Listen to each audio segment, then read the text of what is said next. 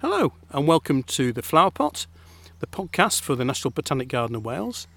My name's Bruce Langridge, and today I'm joined by someone I've worked with for quite a few years now, uh, Sarah Williams. Hello, Sarah. Hello. Now, Sarah, um, you're here today to talk about um, quite a few different things because we've known each other for what we're thinking is maybe eight years. Yeah, eight years. And uh, during that time, we've uh, kind of you've worked on many different things. We've worked on several things together, and because this is the podcast which is uh, designed to show people all the different aspects of what it is to be a botanic garden, I thought you'd be a really interesting guest because not only do you, have you worked in different elements of the garden, so you can kind of come from different angles, but you've also known the garden for an awful long time because when you were a life member, you are a life member of the garden, aren't you? Yes. Can you tell me how that happened? Yep, yes, I am a, a life member. So my first visit to the garden was actually um, before it actually opened. Um, my husband and I booked on a tour to come and look round the garden before it opened as a, as a pre-opening sort of like taster.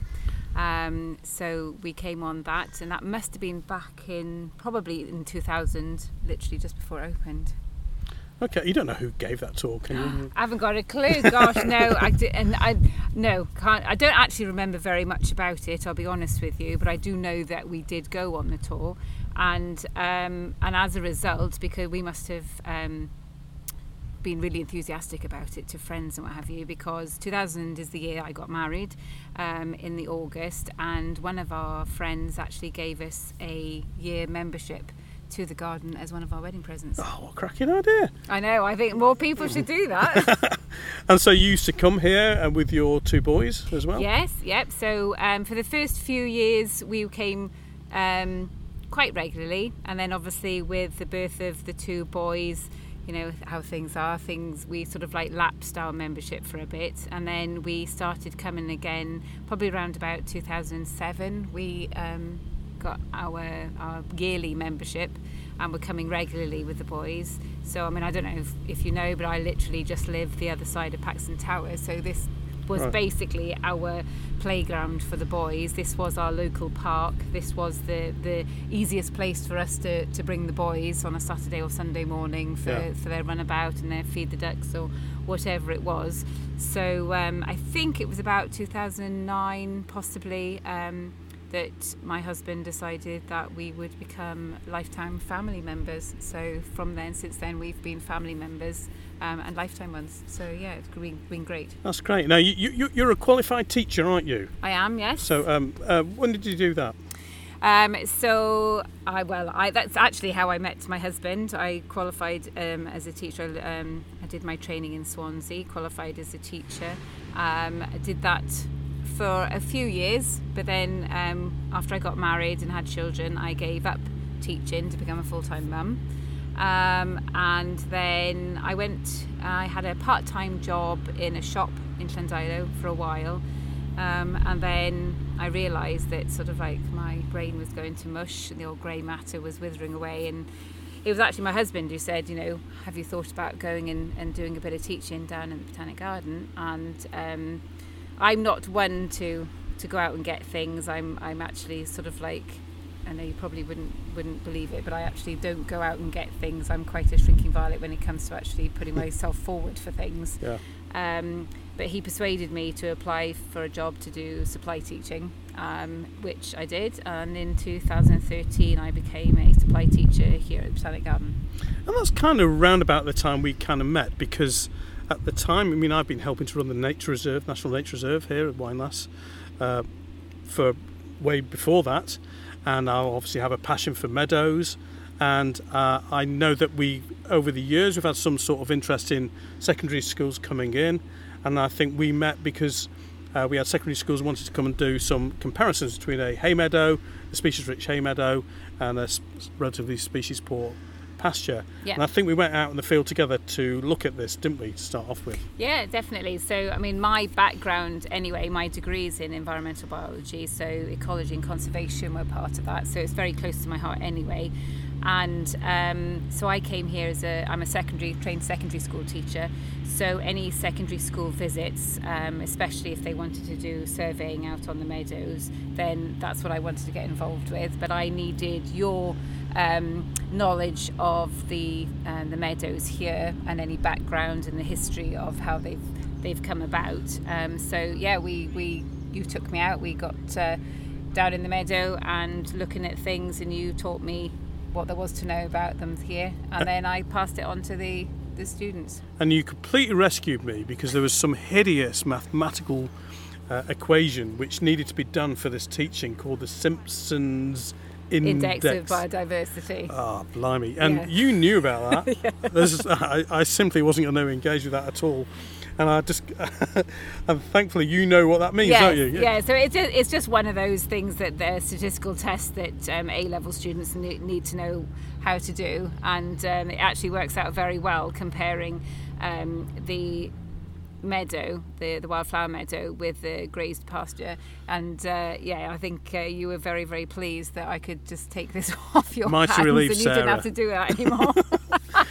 that was great, and, and and it worked well. And you've been doing that over several years, but you've also you've been doing an awful lot of work showing uh, school children particularly secondary school ch- yeah. children, pollution indicators here. Can you tell us a little yeah, bit about that? Yeah, so part of the GCSE syllabus um, for secondary school is uh, they need to know about pollution indicators. So um, we have a, a, lovely variety of um, lichen here. So I do take them around and we look at different trees and the lichens on different trees. Um, obviously, we're very lichen rich here because there is next to no pollution in the air yeah. around here, but you still have to show them um, the indicators of pollution. And also, um, we also look at um, indicator species in rivers like so the stream and in the pond and show them basically species that will tolerate pollution and those that won't tolerate pollution. And so we go around and I've taken them around and we test the water and we look at the species that we find in the water as well. Because we're actually uh, sat here next to Llyn y Caf which is the kind of second lake along from our necklace of what is now six lakes here. And um, you probably hear some birds around at the time and uh, you probably hear the lawnmower it's just gone past as well before. You've done like uh, you tested the water even at this this spot.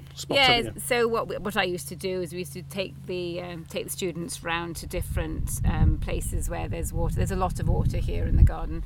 So um, so where near to where there's the the entrance off the off the farmland by the gatehouse we'd test there we'd test the lake underneath the water um, underneath the aqualab we'd taste, test this lake here, but we'd also test um, the Circle of Decision and the Mirror Pond and, you know, uh, the, the pools by the Rock of Ages. And basically yeah. it was it was it was a sort of like an exercise in in testing as much as what the results were. It's sort of like the whole practice side of it of, of taking measurements. And I love the fact that we've got a, we've got a little stream which is in between our arboretum and our Waun Las National Nature Reserve a little slither of woodland we call Coed Nant, and there's a lovely little stream through there. And you've done all the the kick testing, kick sampling, kick yes. sampling. So, sorry, um, and you've had all it the. Was, it was yeah. trying to find, um, although we've got loads of water here, um, actually trying to find a, a, little stream that you can do kick sampling in. It was actually quite difficult and um, I'm sure I became the bane of, of the Horties' lives because I wanted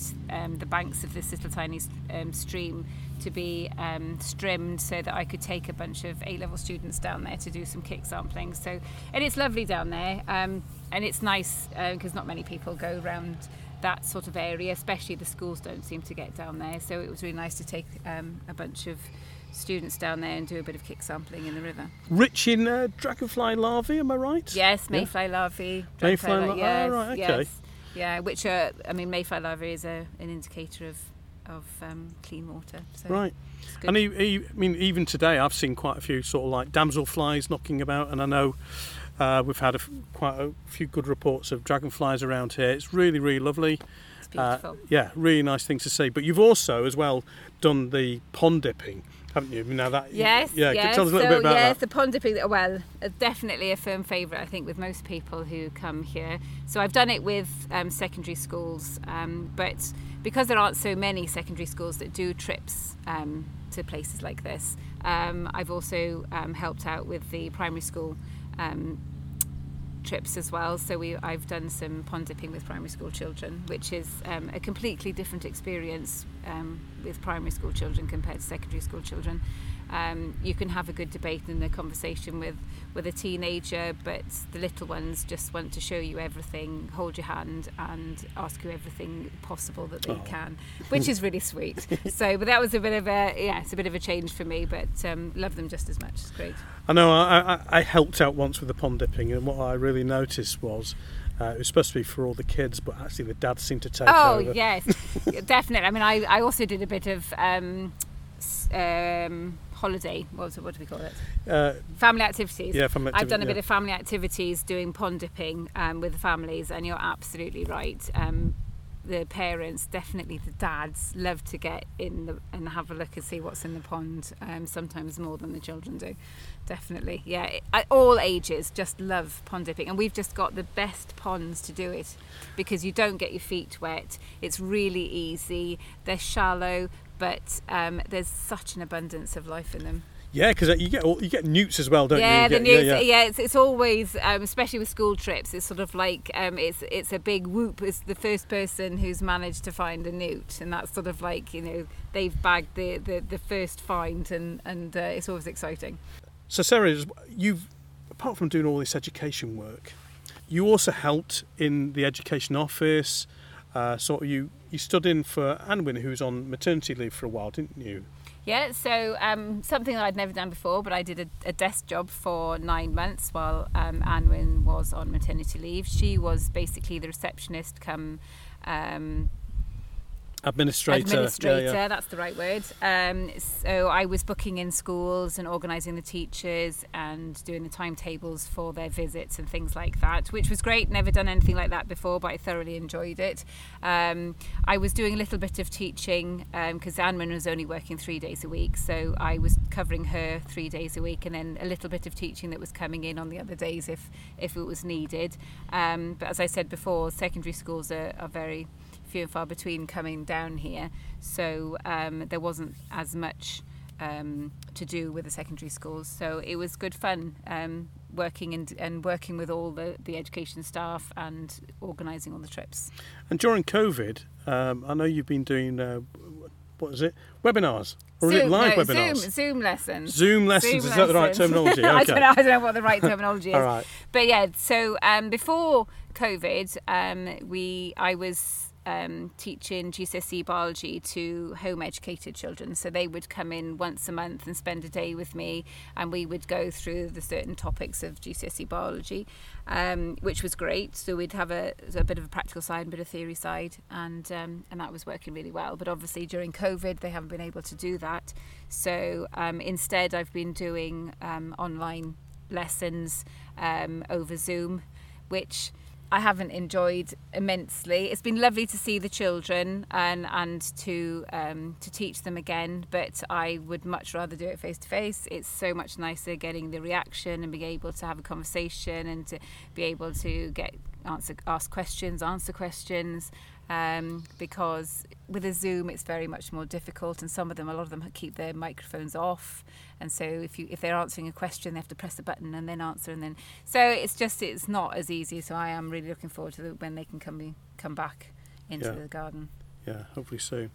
Now, a botanic garden like ours, uh, we're a charity and we have to make our own income. Most of our income is self generated through uh, people coming through the doors, through buying things at our restaurant and shops, and also from our corporate visits.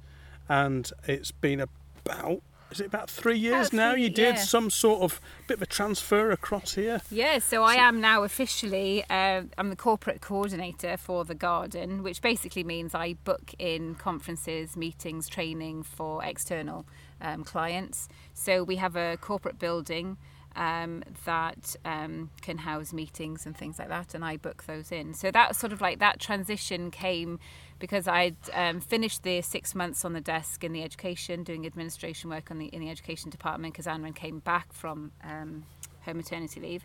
So I went back to just being a supply teacher again, and um, I was very lucky that um, um, the opportunity arose in the corporate side where um, Ketlan, my boss now, was looking for somebody to take over the administration sort of like a- aspect of the um, the corporate side and asked whether I'd be willing to to transfer over to that. And so for, I think it's about three years now I've been doing the corporate bookings and uh, and sorting that out which is completely different from what I what I've done before but um, I'm always up for a challenge. Yeah, and I can say to everyone, you did a remarkable job when you first started as well, because you, the numbers suddenly shot up for the bookings that we had to what was then Principality House, is now known as T Mailing.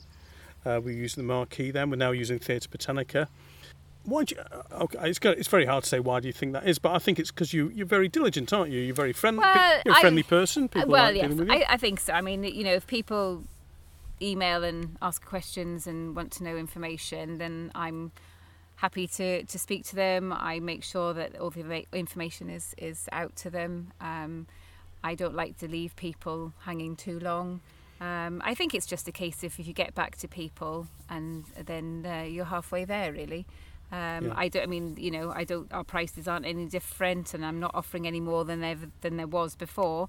I think it's just you know keeping on and, and keeping that contact um, with people, um, and being there when they when they want to ask questions. Do you know, I think another thing as well, 'cause- because you know the Botanic Garden really well, you're enthusiastic about the place, and I think when probably people are thinking about booking, you can talk to them about what we have here. You can um, you almost you sell the, vel- the the venue, and it is a great venue to come oh to, yeah, isn't it? I Because mean yeah, oh definitely. I mean, um, if you're coming for a meeting and you've got um, this exterior to c- go and have your lunch in or um, your breaks in, then what more could you want? I mean, um, the meet I can't make the meetings any more exciting, but you can de- but you can definitely suggest that they go out for a walk at lunchtime and enjoy the views or take a trip through the Great Glass House, you know. Um, and I think um, everybody appreciates um, the beauty when they come. A lot of them have never been here before, and they were like, "Oh, I can't believe this is what it's like here. Got to bring the family back at the weekend." Or, yeah.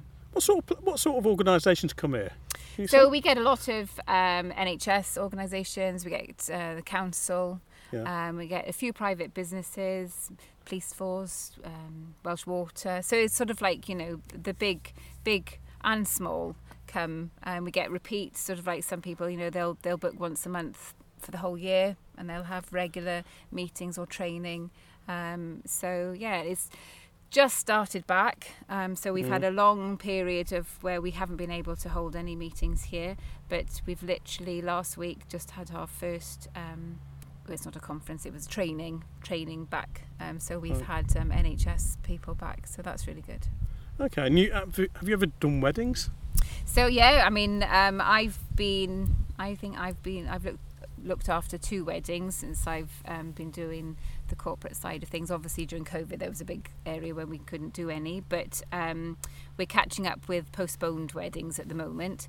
Um, but hopefully, come January next year, we'll be taking new bookings. So. We, we can't Oh, hold yeah. we can't hold the receptions um, at the moment, but we are holding the ceremonies. So um, the Glass House, which is a fantastic um, venue for a wedding, we can also have them outside on the performance stage, or a nice little um, intimate wedding in the gallery. Okay. Do, I'm, I'm a little bit curious. Do people play music when they have their uh, ceremonies here? Well, sometimes they just plug their phone in and have whatever song they like. Yeah. But sometimes, like the one we had um, last year in the Great Glass House, they had a string trio. So there was a, Oh, there were three violinists, or was it two violinists and a viola player, Yeah. um, playing. So I think it's up to whatever the um, the party want, really. Yeah, because uh, as, as staff, you don't always know what's going on. Then you suddenly see uh, a woman dressed all in white standing by our pie sculpture with the, that sort of kind of money shot. Oh, with right, the yeah. Paxton's Tower in the background. yeah, That's the really wedding, lovely. the wedding photos. yeah, yeah, yeah. Yeah. It's really nice. It'd be nice to see them coming back again. Yes, yeah, I will. And you've also um, sort of branched out in a sort of a slightly lateral way. Is that you've got involved in trying to um, organise sort of some sort of eco attraction um, Oh yes. well? So I mean, um, wasn't my idea. It was something that someone asked me um, when the senior managers asked if I would try and um, organise. But it, it basically um, a company that offers um, eco experiences where people can pay to come and, for instance, have a cream tea in the Great Glass House or um, an experience of, um, well, I believe with yourself, Bruce. Uh, uh, um, you, so I'm led to believe, like yeah. a- Yeah. Possibly a, an hour to an hour and a half or two hour tour around the meadow. It might be Yeah. a bee experience with Linda doing the doing bees. It might be, I know, Angharad with the Regency parklands or um, with the Horty. They might do like a, a walk of the more form, formal gardens. So yes, there are things that um, that are possible that people can come and pay to have something a little bit more personal with a member of staff, and they would also get a lunch as well, um, and and then enjoy an afternoon in the garden. Is that is that started now, Sarah? Um, it is out there available. We've had a couple of afternoon teas in the in the glass house already. Okay. Um, so haven't heard about any of the extended experiences yet, but hopefully it won't be long. Okay, so you're obviously being creative in what you're all thinking as a team about what could be done. You're all, you're all, Yes. you're up for things, aren't you? Oh yeah, I think Yeah, yeah, so. yeah. Yeah, definitely. Because you're part of a, the whole of the catering team as well, aren't you? You kind of they're colleagues of Yeah, yours. so corporate comes under hospitality. So catering and corporate come under the, the umbrella of hospitality. So um, my boss is Ketlan. So um, I also sort of like gel with the with the catering team, help out if needed. Um, in fact, I have recently. yeah, yeah. Um, yeah, I've been in the kitchens helping making sandwiches because there were shortage of staff on certain days. So I tend to get in early into work at about eight o'clock, and the chefs are always in um, by then. And so I just mucked in and, and got on with it. I quite enjoyed it actually, Yeah. making sandwiches for the day. Um, so no, happy. You know, if if something needs to be done and I can help, then I'm happy to do it. and you've also um, just helped out occasionally in the gatehouse, haven't you? Sort of like lunch cover and, and, and things yes, like that. Yes, only a little bit. So I'm I'm still learning how to how to use the tills, but um, I have. Sounds terrifying to me. They I- are a bit, yeah. but. I mean, uh, yes, I have. And I've I've helped out a couple of times in plant sales as well, which um, was nice. So um, yes, I don't jump on the tills in the in the uh, in the cafe though because they're far too complicated. Just keep me either in pot wash or making sandwiches, and that's fine. I can't cope with the tills in, in the restaurant. But um, no, if I need if if somebody needs me to, then I'll give it a go. And that's a nice little link because your son Ianto also works in the gatehouse and, and he's He been doing it for a little while, hasn't he? Yeah, so I think he's been in the garden now about four years. So he started off in catering and then shifted down to gatehouse. So um, so he he was doing it as a weekend job, job while he was doing his A levels. Um, but now he's literally just finished his second year at university. Um, he's studying for a music degree in Cardiff. So um, he is back this weekend um, and he will be here working. He loves loves his job in the gatehouse. I think, really speaking, I think he wants me to stay away from the gatehouse because I think he'd rather that um, that that was his domain in the garden and that Mum didn't have anything to do with it. I tell you what, he, he, he had a little. There was a bit of a highlight in 2019 because Ianto came and uh, performed um, uh, a Villa Lobos piece on the saxophone, didn't he? In the in the courtyard of the did, stable yes. block. And that was fantastic. Yes. That was, uh, and I like the fact that um, uh, people come and play music here as well. Yes, Generally, I think it's it's really nice, and I'm, it's something I'm really looking forward to people coming to do again. Because at the moment we're getting lots and lots of people in uh, who are coming to enjoy all the outdoors, Yes. and uh, we've only just recently opened our glass Great Glass House again because it's considered an indoor venue. Yeah. So I think people are just slow, you know. So lots of people, but people less reluctant to go indoors. But it's nice to see people now going into our gallery, into our apothecary hall, Yes. Yes. and uh, indeed into our restaurants and things like that. So your your um, your shift of focus is probably going to be back into the corporate world a little bit more. yeah well hopefully we'll be able to build up that business again hopefully. Um, so the inquiries are coming and people are um, definitely feeling more confident about um, having uh, meetings um, indoors. Um, our unfortunately our capacities are very much reduced at the moment. We can't um, hold as many people in, in the rooms as we would normally but um, it's a start and hopefully um, they won't take too long to go back to normal Okay. We're sat, as I say, we're sat here by a lake It's really lovely sounds here. I don't know if you can hear the birds chirping, and now the lawnmower's gone. That's that's it's all better as well. but I think I remember as well at some point in the last few years I heard you singing here. Am I right? Yes, yes, I have. So I'm actually a member of two choirs, one in Llandilo and one in Morriston in Swansea. Um, and um, Ladies Choir have sung here oh quite a few times, I think. So I have um, got up on the stage and sung um, in the Great Glass House. Yes, I have. and can you remember what you sang, Sarah? Oh Lord, no! I haven't been to choir for about eighteen months. Ah, you must remember what you sang. Yeah? well, we well we sing show tunes and we sing traditional Welsh folk songs and hymns.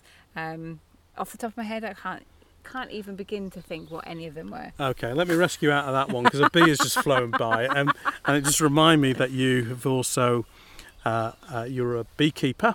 I am, yes. And you voluntarily help out with our beekeeping here, don't you? Yes, yes. So on a Thursday, I am um, a bee volunteer with Linda, and and it's great actually because um, I'm not a member of staff on those days, and so I can become a volunteer, and um, so any responsibility is completely off my hands, and I just join the volunteers, and it's a great bunch of people, and I help out um, with basically keeping the hives that we have here at the garden. And you can walk around anonymously because you've got the big sh- uh, face mask on of a beekeeper yes. and all that costume. Yes, so you could be anybody. Could be. So yeah. So. Um, most people don't realise I'm here on a Thursday because, uh, as you said, they, they don't recognise me. So it's been it's been really nice because um, my husband and I have kept bees for about 15 years, but he's always been the hands-on, the one who has looked after the bees.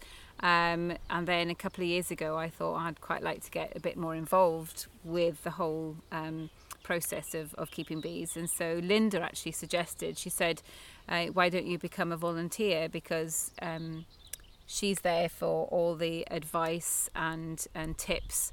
And um, some of the other volunteers are very, very knowledgeable and have kept bees for a long time.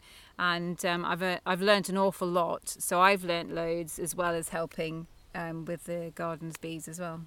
And you gave me a real taste sensation about a few years ago few years with ago. one of your honeys that came from your own hive Yeah. from just a few miles from here, and it smelt like uh, old It was socks. It was smelt really bad, but it tasted sensational, and I, I, I and I, I think I was the only person who actually Well, probably brave to taste it. I know. it. To this day, we still don't know why it had that awful tint of, of funny f- smell on it. The taste was fine, but if you just had to get over over the smell, we've no idea what it was. We've never had it since. But yes, we were quite happy that we found someone who'd actually eat it. well, I, I, I freely eat buckwheat honey, which is uh, comes from a flower which is used to turn flower which is turned into flour, F. L O U R, uh, and is grown extensively across the Baltic area, and I have it on my porridge a lot. And that smells like farmyard manure. When you, but it, I, I, I'm wondering now whether or not it's a similar thing, and whether or not there was someone near you who must be. experimentally grew a bit of buckwheat, I and it ended up in your honey. Who knows? Who knows? But it, yes, but bizarrely never had it again. But um, it's a, it's a it's a lovely pastime keeping bees, and it's lovely to find somebody like yourself who is who loves their honey so much. Um, because even though I only live literally two or three miles over the hill, Yeah. our honey tastes completely different to the honey in the garden. And in fact, the honey Oh. in the garden, we've got different apiaries here, and even the honey from the different apiaries tastes different because they're close to different kinds of, of flowers.